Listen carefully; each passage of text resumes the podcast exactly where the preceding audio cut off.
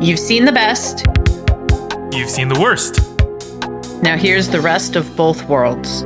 I'm Gayfesh, and I once wondered how Geordi could host Reading Rainbow without his visor. And I'm Ari, and I'm three red cobras on a sparkly bubble. And today we will be reviewing the Star Trek The Next Generation episodes The Battle and Hide and Q. But first, But first, at time of recording, it is November 20th. Uh, You'll be getting this a couple weeks later than that. But Star Trek Discovery Season 4 has just premiered, but two days before it premiered, CBS kind of pulled uh, some uh, some not popular moves. what's going on? The way that Discovery has been distributed in the US and Canada has been through what used to be called CBS All Access and is now Paramount Plus, or actually, I think Canada might have a separate service for it. But Mhm. everywhere else on the planet, it has been distributed through Netflix. And people just assumed when Discovery Season 4 was premiering, oh, it would be on Netflix.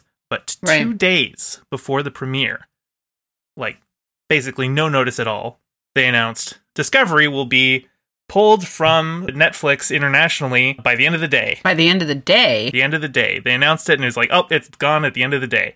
Two days before the premiere. And there's no replacement. so they can't get Paramount Plus if they're outside of the US. Paramount Plus is only available in the US, maybe Canada, and I think there's like Paramount Plus Nordic. Okay.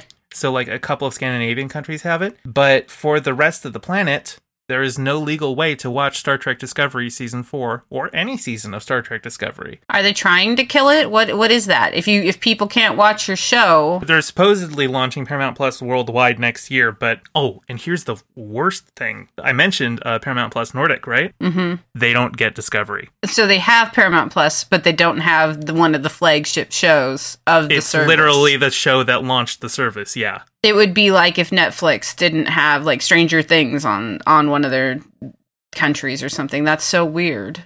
it's it's super weird and it's made a lot of people very upset actually i just even saw uh, the other day anthony rapp said he had been hesitant about talking about anything about the premiere because of the situation because there are people who can't legally watch it uh, outside the us i mean star trek is supposed to be a, a universal human experience like it's, Right. the, it's the future there are no countries humanity is united but i guess uh, cbs didn't get the memo Interesting. Well, you know, I mean, that's going to make people get it other ways. If the people who want to watch it are going to find a way to watch it. Yeah, the uh, they're going to use VPNs. They're just going to use torrents. It's the 21st century. If people don't have a legal way to watch something, that doesn't mean they're not going to watch it. They're just Right. gonna they're just gonna go ahead and get it. And you know who doesn't get any money for it? The people who made it. Yeah, or the people who starred in it, the people who wrote it, the people who like this is their livelihood because they're screwing with people with the actors and the people's ability to be able to like promote the show. Like you said, Anthony Rapp, one of my favorite human beings, um, was out there saying he didn't even feel comfortable promoting the new season because what about spoilers? I know this isn't the biggest part of it, but like aren't people who are waiting to like even if it does go to Paramount worldwide next year, people in America who can't keep their mouths shut are going to ruin the show for other people, which is really frustrating.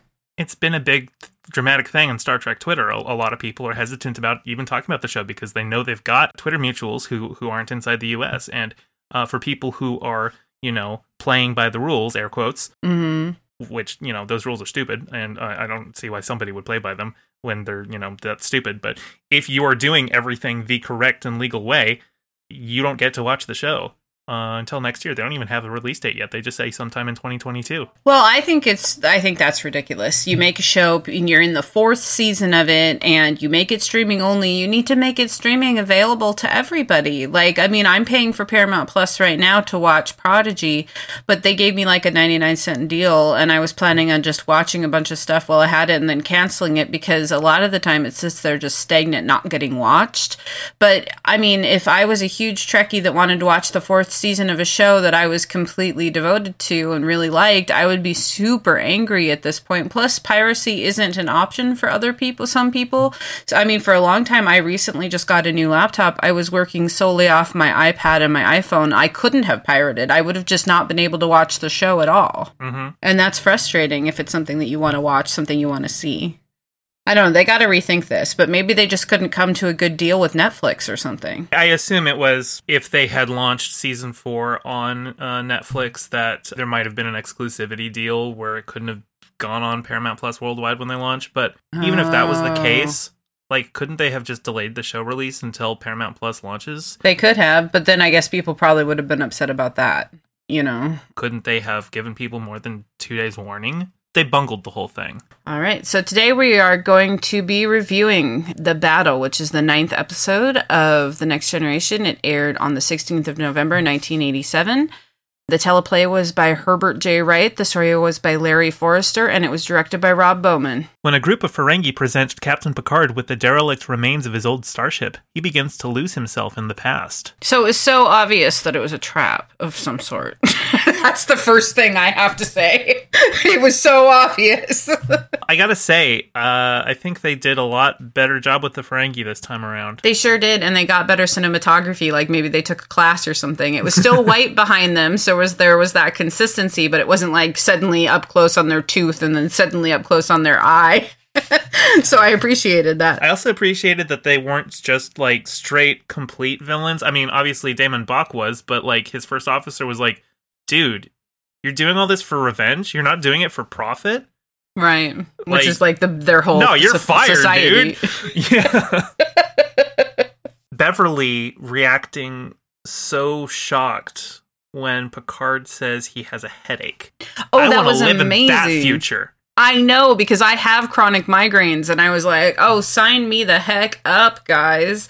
I know. I thought that was so awesome. I was and a good demonstration of how far like science has come in this in this technology, you know. If She she says something like we've learned to understand the nature of pain and as somebody and I haven't really talked about this, but as somebody who has a chronic pain illness like I do, I have Ehlers-Danlos and it causes me a lot of pain. I also want to understand the nature of pain so that I can make it stop. Like to me, that was like I want to go to there. I want to be in this place where they can get rid of pain. You know? Also, can she just point that thing at your head and do the metal medical fakery that cloaks the pain? I know. I want that too. I want the fakey medical thing because that's technically what narcotics do too. They just unbind the pain receptors in your head so you don't feel it. Um, so basically, she was just describing painkillers, but without like being the addictive and that kind of stuff, without the side effects of painkillers. And I was like, yes, please sign me the heck up. Oh, uh, this is the episode that introduces the sweater. I know I have written here Wesley Crusher in the first appearance of the sweater. It is the sweater. I actually have a T-shirt. It was a limited run that Wil Wheaton designed. That is uh, based on the dark side of the moon with the prism, except instead of the prism, it's the Starfleet Delta, and the rainbow pattern is actually just the colors of Wesley's rainbow sweater. oh, I love that sweater.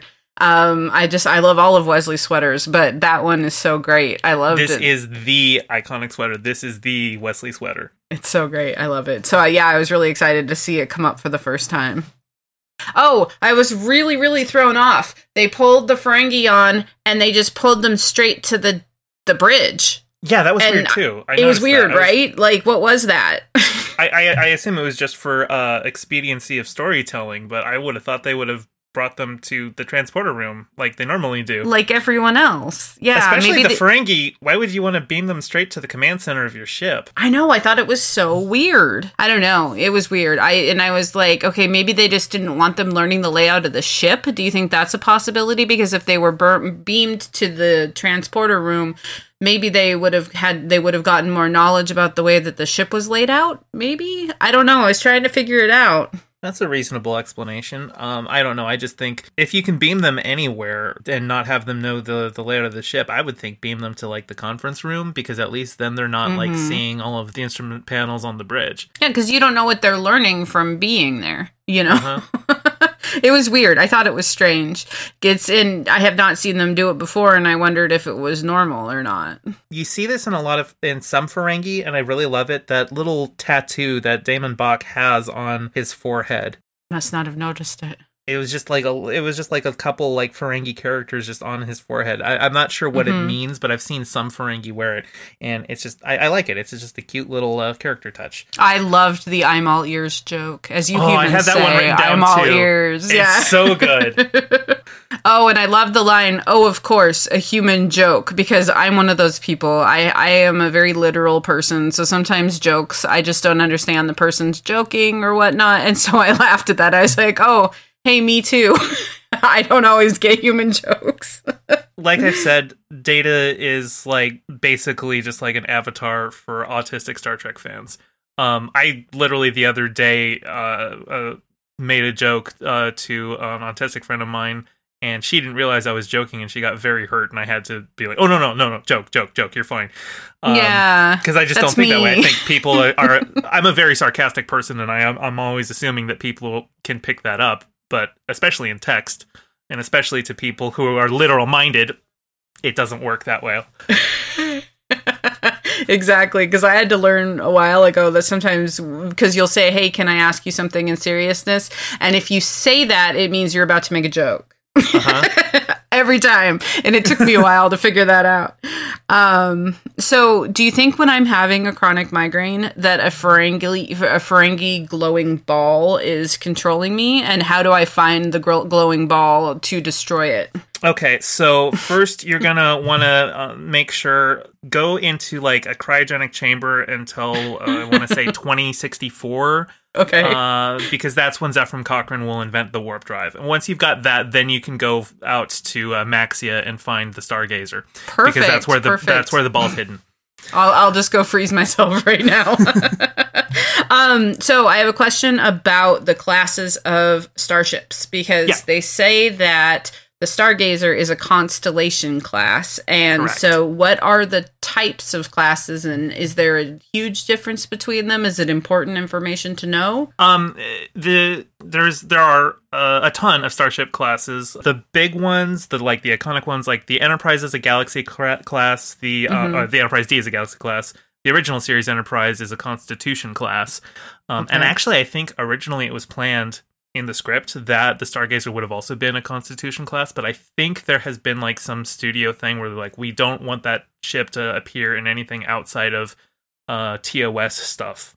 Okay. Because you'll see other ships that appear like you'll see other Galaxy class ships appear in other series and stuff like that, but you never really see a Constitution class starship show up unless it's specifically in that era and it's specifically the Enterprise. Okay. But yeah, the, the Constellation is a type. The Excelsior class um, is a type that you'll see a ton of. There's also um, and do they just denote the size of it, or is yeah. there other things that the classes denote, like what it does? There's like some uh, like the Miranda class that was the uh, the starship that uh, Khan stole in the Wrath of Khan. Um, that one is more of like a, a like a dedicated scientific exploration ve- uh, vessel. Um because it, okay. it's got like a lot more like instruments for for like sensing and and you know scientific uh, experiments and stuff like that. So there are, there are differences for them. Some of them might have experimental warp drives. Um it, it depends. There, but yeah there are a, a wide variety of starship classes.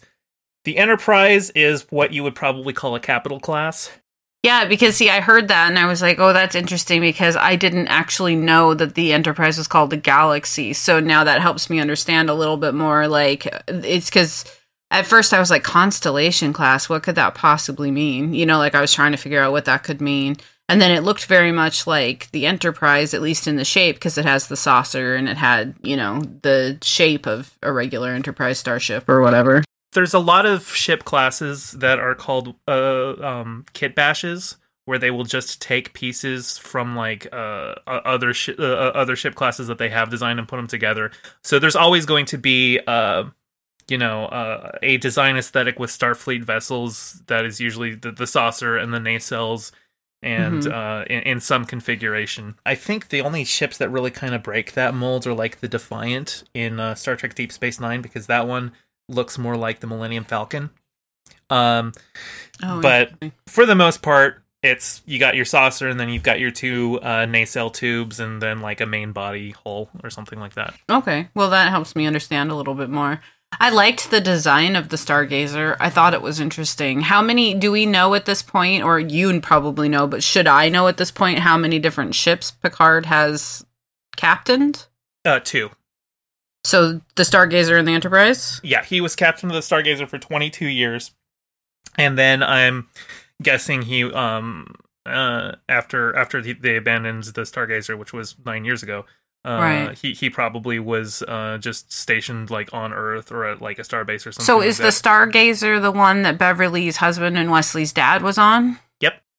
Okay, so when he saw the Stargazer and realized what it was, he said, "Get Beverly up here," I believe, and I was like, "Oh, it's because it's the ship that her husband died on." And I thought that was going to tie into this episode, but it didn't. I wish it had. Yeah, that felt like a missed opportunity to me because yeah, she should have felt something. She's like, yeah, this, my husband served on this ship. My husband died on this ship. Yeah, I know. And I was like so surprised that they never even brought it up. I was like, okay, well, that was weird. Complete change of subject without a segue. But I want to talk about how plants with big green leaves probably would not be on the Enterprise. Because big green leaves are meant to get as much sunshine as possible. That's why they have big green leaves, right?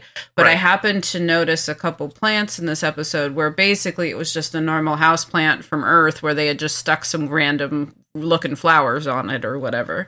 And I Uh-huh. was started thinking about, well, they could make like I have a grow light essentially for my plants during the winter, so maybe the lights in the in the Enterprise also have the right UV for plants or whatever. But I started thinking about how plants from different planets would have different like requirements, and I started thinking about how hard it would be. But maybe I'm just overthinking the whole plants on the Enterprise thing.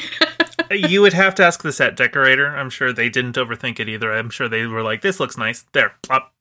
right yeah but in reality like you would think they would be more alien and more different looking because only the reason that our plants in our country our country our planet have leaves is because they're trying to soak up as much sun as possible and so i thought that was interesting There was an episode of Star Trek Enterprise, the one with Scott Bakula, where Hmm. they go to a rogue planet. Uh, it's a planet that's not in a solar system, and so like when they beam down, everything's dark.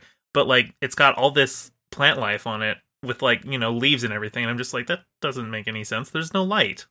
Right, what are they yeah. photosynthesizing? kind of like that that's exactly what i was thinking when i was looking at these things um, so let's talk a little bit about how easily susceptible jean-luc picard is to mental things trying to mess with him yeah, this is like um this is the second time it's happened so far. Uh we Yeah. had the uh well, for the first time he was like literally possessed by a, a, an entity. So you that's know. true But they don't really go into great detail on the um the the orb thing how it works. I don't know how they would have tuned it specifically to Picard's brain. Or, and I thought it was kind of weird writing how it only affected Picard and no one else. Like, no one else was feeling It any did affect effects of it. Deanna. Deanna felt the effects, remember? Oh, that's because she's an empath. Yes, yeah. but she felt it from Picard. I thought, not necessarily from Mm-hmm. Yeah. the cu- the cube thing. I guess it wasn't a cube; it was a sphere. But yeah, so for me, I was like, wow, he's like his mental fortitude. This is the second time we've seen him kind of like get manipulated. I thought at some point he was finally going to say, okay, look, I'm clearly like losing my mind. You guys should put me in a in like the brig or something. You know, do they have a brig? They have a brig. it feels like they're a little slow on like stripping the captain of his powers for like medical reasons.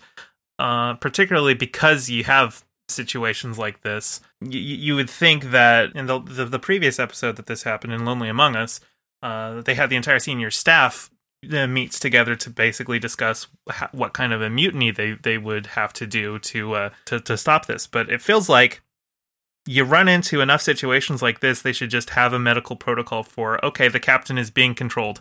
Right. Yeah, I agree. Or the captain's, you know, drunk on polyjuice or polywater or whatever. like there should be a protocol for when an alien species takes over your captain, just like the Ferengi did in this episode.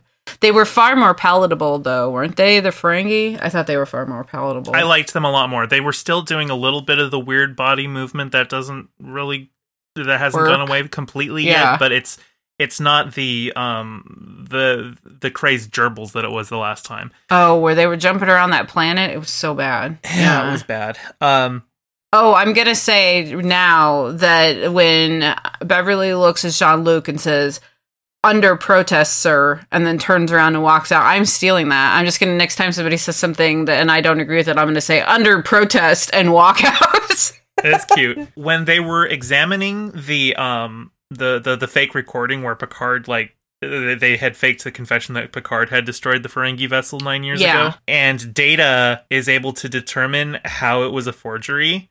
They used real computer science for that. It wasn't technobabble; it was like an actual thing because he mentioned checksums, and then uh, he mentioned checksums, which you know uh, I don't even need to explain it. Like that, Mhm. you know, you can Google that. That's that's uh, just that, that that's how we do a lot of uh, uh, verification of authenticity of, of stuff. But then like records like in English, please, data. But I'm just sitting here like, wait, no, that wasn't made up. That was a real thing. I Right. understood it. um, it, it, I thought that that whole thing was really interesting because it felt like Riker really desperately wanted it to be that the other one wasn't fake. But did Data ever actually clarify which one? Because I thought he said one of the two is fake and the other one isn't. And I thought maybe there was going to be more to that, but obviously it turned out that the one was fake. I, I think that was just more because when uh when he's like one of the two is fake, he's like, you mean the one that implicates Picard is fake? He's like, yes, I, I said one of them was fake. I, I think that was just from Data's perspective by saying one of them is fake. He was implying, of course, correctly, you know, which one is fake and not. Uh, it's just, I think he just had a different grasp on the the uh, the nuances of language. So the one of the most unbelievable parts for me was when Captain Jean Luc was like, "We need to conserve tractor beam," like, and the Riker was like, "Okay," and he said something like, "Didn't you practice or didn't you learn about tractor beam conservation at Starfleet?" And I gotta ask, do you think that's the most boring class at Starfleet, or do you have any other ideas for what the most boring class would be? That sounds horrifyingly boring. And now today, students, we're to learn about tractor beam conservation. I, I I would hope that would just be a like. Y- y- have you ever been at a, a, work meeting where you're just like, this could have been an email? I Yes. it would be like that. yeah, I know. I was like, this is such a weird thing. And for him to be focused when all of this is going on on tractor beam convers- conservation, I was like, well, and then after we find out what he's going to do, they've like clouded his mind so that he thinks that he is, he's currently, you know, in that battle, the Battle of Maxia or whatever. They mm-hmm. had to have the starship untractor beamed in order for him to do the Picard maneuver, right? So that had to happen. They had to manipulate the tractor beam. So that had to be a, solu- a suggestion from the Ferengi because they were trying to get it to the point where they could take over or whatever, right? And have him do the Picard maneuver. Right, because if the ship's locked in a tractor beam, it can't, uh, uh, you know, uh, position itself uh, for firing, or it can't can't move around. Um, Yeah. Actually, I, I want to talk about the Picard maneuver because, like, that's actually a really cool. Um, Yeah, explain it to me like I'm five because I had a hard time following exactly what the maneuver was supposed to be. Okay, so you know the speed of light, right? Yes. Okay. Um, if something is moving faster than the speed of light, then it will arrive in front of you, and the photons that come off of it when it arrives in front of you will reach your eyes before the the photons from where it used to be. So when Okay. you see that, you'll then get an after image of where it used to be. So, it'll look like it's in two places at once. It'll look like it's in two places. And actually, it'll look like it's in three places because as it travels towards you faster than light, the the photons from where it was at each point along that trail will show up. And so what you'd actually get is you would see the original ship and then once it goes to warp, you would see it as it exits warp and at the same instant you would see another copy of it going in reverse from the point of exiting warp and then it would go and return to the original ship and then it would disappear. Do you think the Holdo maneuver in the Last Jedi was was based on the Picard maneuver? Because it kind of was the same, like going into light speed. Well, uh, di- different. I mean, the the Picard maneuver is the Holdo maneuver is a kamikaze uh, attack. The That's uh, true. the Picard maneuver is uh, a a sensor trick. okay. Yeah, no, it was. Uh, I, I I really like it. Um, I thought that just grabbing the ship in, in a tractor beam when it had already gone into warp like that seemed a little silly because like wouldn't you have gone into warp and then dropped out of warp in attack position so it didn't matter if you locked on locked on the tractor beam because they could still fire Yeah. or maybe the tractor beam is able to grab the uh, uh, any photons if they fire out I don't know I don't know either. But I, I mean, I, I, the whole time I was like, well, clearly he's going to set himself up to do his maneuver because he's reliving this past or whatever. And then I expected because Riker knew what the maneuver was, he would find a way to stop it. And then they just had that throwaway line of, there is no way out of it, sir, or whatever. And I was like, I don't know how I feel about that. It, it, it did seem odd that if it's a maneuver that they're teaching at the academy, that they wouldn't Mhm. have strategists wouldn't have devised uh, um, a potential solution to it before Data, and Data came up with a solution pretty quickly. So you would Pretty quickly. military minds think about basically every single potential contingency for shit like that. They they would have thought of something at, at Well, if they, like you said, if they're teaching it in Starfleet, that means it's very well known, and that means that other people could be out in the galaxy doing it. So of course they're going to figure out how to counteract it. But Mhm. it's it's whatever. But it was just one of those things that kind of bothered me. Like, well, obviously everybody knows all about this maneuver. Riker knows all about this maneuver, so he's just going to counter maneuver to whatever the maneuver is, right? And Mhm. so it felt kind of set up from the beginning that obviously there's no real danger here because it can be stopped. But that's just me being kind of like, I didn't quite understand that part, you know? I, I would like to talk about another Picard maneuver. Um, Mhm. We haven't really seen it in the show yet, but it is the thing that most fans know of when they think of the Picard maneuver. And uh, it is uh, it has to do with the uniforms. Now, in season one and two, their uniforms are a one piece. It's a But- jumpsuit type thing. Yeah, it's a jumpsuit type thing. But uh, due to insistence by um, uh, Patrick Stewart's chiropractor, they made these suits actually like one size too small for all the actors because they wanted it to have no wrinkles, and it was causing all sorts of problems with Patrick Stewart's back. And so the chiropractor's like, you got you got to change the uniforms because you're you're you're hurting his back. And so starting in season three, they go to a two piece where they have uh you know a, a, a shirt and pants combo, but the shirt would ride up on Patrick Stewart whenever he sat down. So from season three on, whenever he stands up, you will notice he shoves his hands down at the, the bottom of his of his shirt to tuck it properly. And Oh, that interesting. among fans is the Picard maneuver. The Picard maneuver. Got it. I'll have to watch for it. When we see it the first time, you can point it out to me. So the next episode we're going to talk about is Hide and Q. This is the 10th episode of the first season. It originally aired on the 23rd of November, 1987, which is very close to when we're recording this. Um, teleplay by CJ Holland and Gene Roddenberry. Oh, he's involved in writing this. Interesting. Story by CJ Holland and directed by Cr- Cliff Bole. Q returns to the Enterprise, testing Commander Riker by giving him the power of the Q. So I was excited that Q was back. How about you? I I mean, Q. you knew he was coming, but um, yeah, I love every Q episode, even the, the the even the ones that aren't very good, because John de Lancie's a delight to watch. He hams it up uh, every time he's on camera, and he he has so much fun with this role. And Like, the you- costume budget when they have Q episodes must just be up the yin yang because like what the heck why is he so always changing his clothes so much and they're always so detailed like i loved his um his dress his dress outfit but that had the gold around you uh-huh, know yeah, that was an that was an admiral's uniform. Yeah, yeah i loved that and then he had that he had the monk outfit he had the napoleon outfit the he monk had outfit. Yeah. Yeah, he had a bunch of outfits, and I was like, they must spend a ton of money on costumes when they do a, a uh, Q episode. I want to talk actually, since we're talking about costumes, about a very interesting and very subtle costume choice that they made with Q. When he is doing the uh, the temptation in the wilderness scene with uh, Mhm. Riker, he's only wearing three pips. Oh, interesting. Which is how many Riker has, right? Right, he's he's wearing the dress of a commander. That is the only time he has ever uh, debased himself to being a commander. But there's a like it, I immediately recognize the, the the symbolism of doing that. Q is presenting himself to Riker as an equal because he's just given Riker that power. So, what did you? I mean, that's a good place for me to ask. What did you think of Riker's reaction to having the power all of a sudden?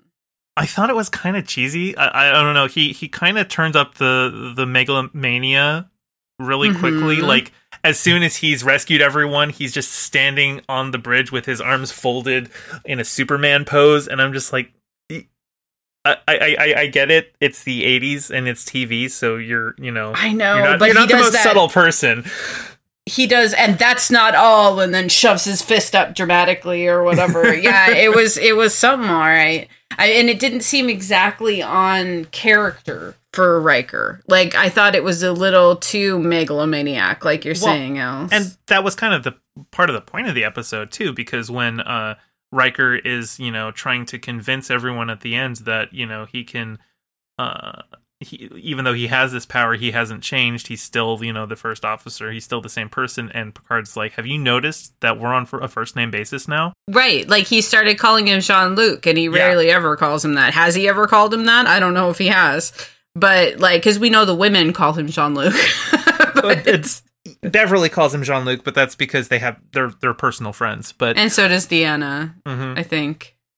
I feel like she Deanna usually calls him this she usually calls him captain captain. Okay, so why are they playing Worf like he's Chewbacca in this episode? like, I, he kept like growling and stuff. Is that normal for Klingons? I was trying to remember, and then he like I, it was weird, right? No, I'm, that, that that's kind of Worf's thing. Every Is time he it? gets into battle, he's just gonna be like. "Rrr, rrr, rrr, rrr." What what was weird to me was how they were describing like the uh, um the alien British dudes as like animal beasts, and I was just like, I don't. They just they're they're They're people Star with Trek messed aliens. up faces. Yeah, They're Star Trek aliens. Uh, honestly, they looked like uh, Tellarites, which were like these um like uh pig faced dudes from the original series. Oh, Um, they didn't look that different from those, and I kind of like that was my first thought. I was like, oh, are they Tellarites? But then they described them as animal things. I'm like, okay, Yeah. that seems a little racist for a Star Trek. When like, what you're just What if oh, it's a known that, race, That human, yeah. that humanoid has an ugly face, so they're an animal beast. yeah, Okay. that is. You didn't weird. say that about the Ferengi, and they were literally hopping around like crazed gerbils. they sure were. So they get to this planet that they get beamed to. And they look around and someone says, Where are we? And my brain was like, You're on the original series. it's it's literally I, they just have the one alien planet set. They've reused this thing. it's Uh, the same one from the Ferengi episode with the bad whips. Yeah. yeah, and and um, I think they'll be reusing the set uh next episode for Haven as well. Uh, but I think it's like they just changed the lighting on the skybox so that it's a different color of uh, of atmosphere. But that's Mhm. it. Like it's just you know you've got the rocks and the the the dirt floor and everything, and it's like this is the alien planet set. I was really thrown off at first on the alien planet as I was like, okay, so Q's just doing that thing where he's going back into human history, and then he used French, which made my brain go, wait, only Jean Luc speaks French. Like it's an obscure language now, kind of thing. And then it, fi- I figured out it was because Q had scanned Jean Luc's mind, and that's why he was Napoleon. That's why he Mhm. was French. Um, Yeah. It took me a minute, but I figured it out. Yeah. Um, yeah, no, and uh, it was interesting that it was in this episode where he presents it, it as him being more interested in Riker. Ultimately, it still was a game between him and Picard because he was Mhm. like, I basically saying, I can turn your your uh, number one against you. Yeah, it definitely was. I know because like I have it written in quotes. You, sir, you're taking on Riker this time, but no, he's still taking on Jean Luc to prove that he can turn his number one against him. And I love the scene in uh, Picard's ready room where uh, Q's just sitting on his desk reading the complete works of Shakespeare. And Yeah, uh, illustrated complete works of Shakespeare, which I thought was weird because I have a million different complete works of Shakespeare that I've read in my life, and none of them have pictures. And I love the arrogance of Q assuming that Picard hasn't read it, that he's just keeping I it there as a prop. Because he starts trying to quote things to him, and Picard knows all of them. He's like, oh, you've read that one. Okay, All well, the how about Hamlet? stage. Yeah. Yeah. So, okay, well, how about Hamlet? And then Picard's like, oh, you want to bring up Hamlet? Motherfucker, I've got Hamlet. What a piece of work of is man. I know that's my favorite Hamlet quote too. I was so excited. so good. I loved it. And it showed that Picard and Q can like spar intellectually, you know? And I just oh, oh, oh, oh, but we have to stop and talk about the scene between Tasha and Picard when she's in the penalty box, quote unquote Mm-hmm. and they're on the scene. So there was there was so much tenderness and concern there that just like made me love jean-luc even more. And when she disappeared and q said she was in a penalty box i was so afraid for tasha because i know she's dying soon. I know she's dying Mhm. in season one. And i was like oh no is tasha dying? And i wasn't warned I was like, oh no, this could be terrible. And then she's on the bridge with the captain, and he the line where he says, um, when one is in the penalty box, tears are permitted. Like I was like, oh, my It was heart. it was a very tender moment for Picard. And then Tasha responded in such a Tasha way and says, Mhm. "Oh, if you weren't the captain." That one felt a little weird. I was like, no, he's being fatherly. Don't make this a romance thing. it seems so Tasha to me, though. I was like, okay, Listen, I can Tasha, follow this. I, I uh, maybe Tasha's just has like um uh, a, a a a bucket list that she checked most of the names off in the Naked Now, but the captain still eludes her. I really, really was upset when Q was in the data suit. I was like, dude, dude, dude, get out of data. That was so creepy. I it was it. so creepy. Every moment of it. I no, well, I loved it. I mean, obviously, yeah, it- it's disorienting and disturbing, but just yeah, where you talk to Data, but then just turns his head and it's Q, and it's oh, it looked so yeah. It was well done. I'm not taking It that away from it. I just well wanted it to end. I was like, Mhm. please no, please get out of data. Please stop. Um so one of the things that I thought was interesting about this episode is so now he's come for Riker because he saw some something in Riker before that made him go, "Oh, that guy. I want that guy in my life," right? Or he like you said he's really just trying to mess with Jean-Luc some more. But um has he not noticed Wesley yet? because isn't Wesley supposed to be super magical? Well, super smart, super advanced. Like has Q not met like are we you don't have to give me spoilers, but I'm assuming that maybe in the future Q does see Wesley because we went this whole episode without a whole bunch of Wesley and then at the very end, when he beams everybody down to the planet, Wesley is one of them. And I was like, oh, so Q is aware of Wesley's existence and he lumped him in with all of the adults. Yeah, um I don't know. To my knowledge, I don't think he ever does uh, have anything specifically with Wesley. Um you would think that, wouldn't you? Yeah, Um, because he's this like wonderkind or whatever. Yeah. Well, maybe it's just uh I don't know, Q is a little myopic perhaps. Um Possibly, yeah. I do love especially just the temptation in the wilderness scene where it Mhm. seems to be revealed that uh the Q are afraid of humans. Mm-hmm. That's why they're doing this. They are afraid of what humans will become. They're afraid that humans one day will surpass the Q. They're gonna become space babies like 2001. You got to bring that back. Uh, but if they if they do that, um, and they're not socially evolved the way that they are physically evolved, that could be a great danger to the universe. Mm-hmm. Of course, the Q themselves don't seem that well socially evolved because he's kind of just you know uh, a trickster god himself. So I don't know. Maybe, uh, of course, by the end of the episode, when it when he's trying to renege on his uh, end of the deal, and then the Q Continuum yank him back for it, and Picard's just Mhm. like, "I don't think they're going to be very happy to learn how you failed on this one," and he's like, "No," and gets sucked Mhm. away. So Q has great power, but uh, he still has uh, the Continuum to uh, contend with. So. Right, because it's like, okay, so we think he's this ultimate power that has all this ability, but he's really just a peon answering to somebody. And this this episode put that into the put that truly into perspective for us. You know? Mhm. So let's talk about the wishes. Um, so Riker gets this power, and you know you can see it in Jean Luc's eyes when he's like, Yeah, go ahead, give the crew whatever they want. He knows that this is gonna be the downfall of it or whatever. Uh huh. So let's talk about the wishes. So he thinks that Geordi wants to be able to see, right? It Well, seems Geordi pretty does want obvious to be able me. to see. Exactly. And um and he thinks that so Worf wanted to have not not just sex but like a companion, something from his home world or whatever, but that turned out that wasn't what was what Worf wanted, right? Yeah, Worf was like, "No, I abandoned that." Uh, he kind of like went Volcel there. I was, which doesn't really track with his um future characterization. So, but it was Mhm. interesting there. I, I was also it was it, it was also funny when when Geordi was like, "Worf, is this what sex is?" And Worf goes, "This is sex." This is sex, yes. yeah, I know. I, I was But- like, especially after the episode Justice. After after that episode where he was basically like, "Yeah, I can't have sex unless it's with a Klingon woman," you know. And here he has the opportunity, and he's just like, "No, Riker, you can't just magic me up a big titty goth GF." Yeah, exactly. um, so the wishes are interesting. So if you had Riker as standing in front of you, and he was going to give you the one wish of your entire life. Do you know what it would be for you? I know what mine would be. Do you know what yours would be? I'd have to think about it. What's yours? Mine would be to be get get rid of my pain, like my chronic illness, because I think for me it's pretty obvious that that's what I just want to go back to being a normal human person, right?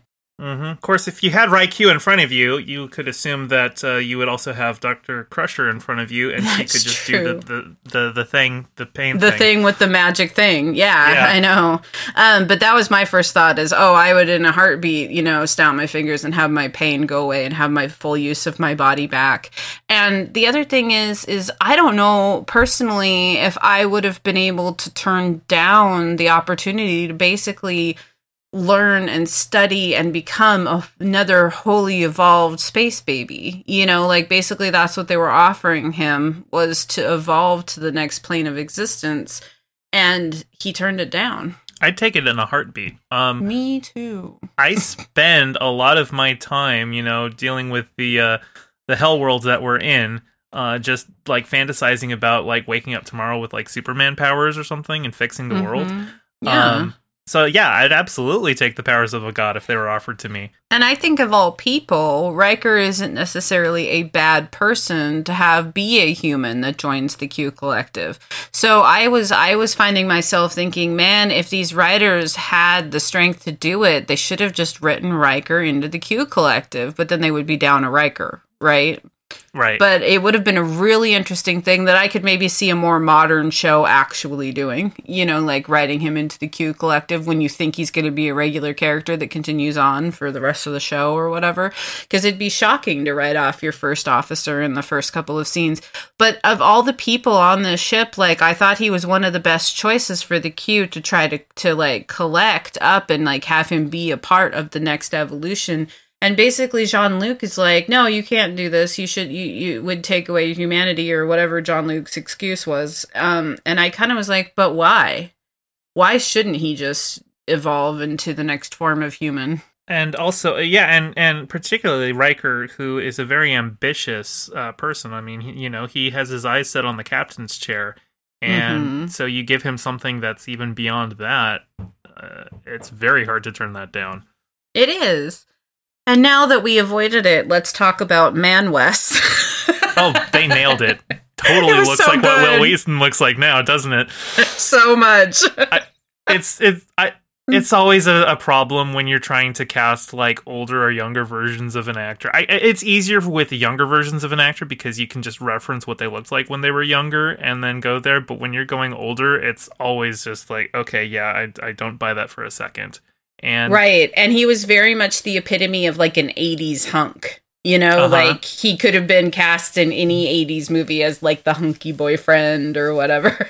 but when he like, talked, he still had Wil Wheaton's voice coming out of his mouth, and it was just Wil Wheaton like trying to like talk in his lower register, so it sounded like he was more oh, adult. Oh, was it Wil Wheaton? I thought it was the guy trying to sound like Wil Wheaton. No, that was Wil Wheaton's voice coming out of his mouth, and it's funny too because he was like trying to go in his lower register. But if you listen to Wil Wheaton these days, he sounds exactly like he did on the show. He's always just he's like because he watch, became an older version of himself. He's yeah. just every time I watch him like hosting a show or something, I'm like, no, he's just the big kid that he always was. So there was a point. Speaking of Wes, this is so there was a point where a kid walked by in a blue um, uniform in the background, and my brain was like, "Oh, is that the Cheerios kid?" You know, because we've all determined we've determined now that Wil Wheaton is not the Cheerios kid, right? so I looked up the Cheerios thing, and it was like on Memory Alpha or something like that, and it turned out some elderly lady won it, and she didn't even do the walk on roll; she just took the payout, and I was so frustrated with that.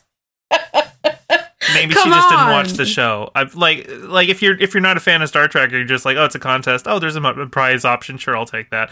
Yeah, I feel like for something like that, if you're going to offer a walk on role to a show, like you should probably have to tick the box that says I like this show. I know you should have to, or at least you know, like you have to do the walk on. I mean, having the ability to have it be a payout just kind of frustrated me because, like, I watched that on the show. I watched it on commercials when I was a kid, and I thought that somebody had actually won a walk on role. And you know, I, as we all know, I thought it was Wil Wheaton.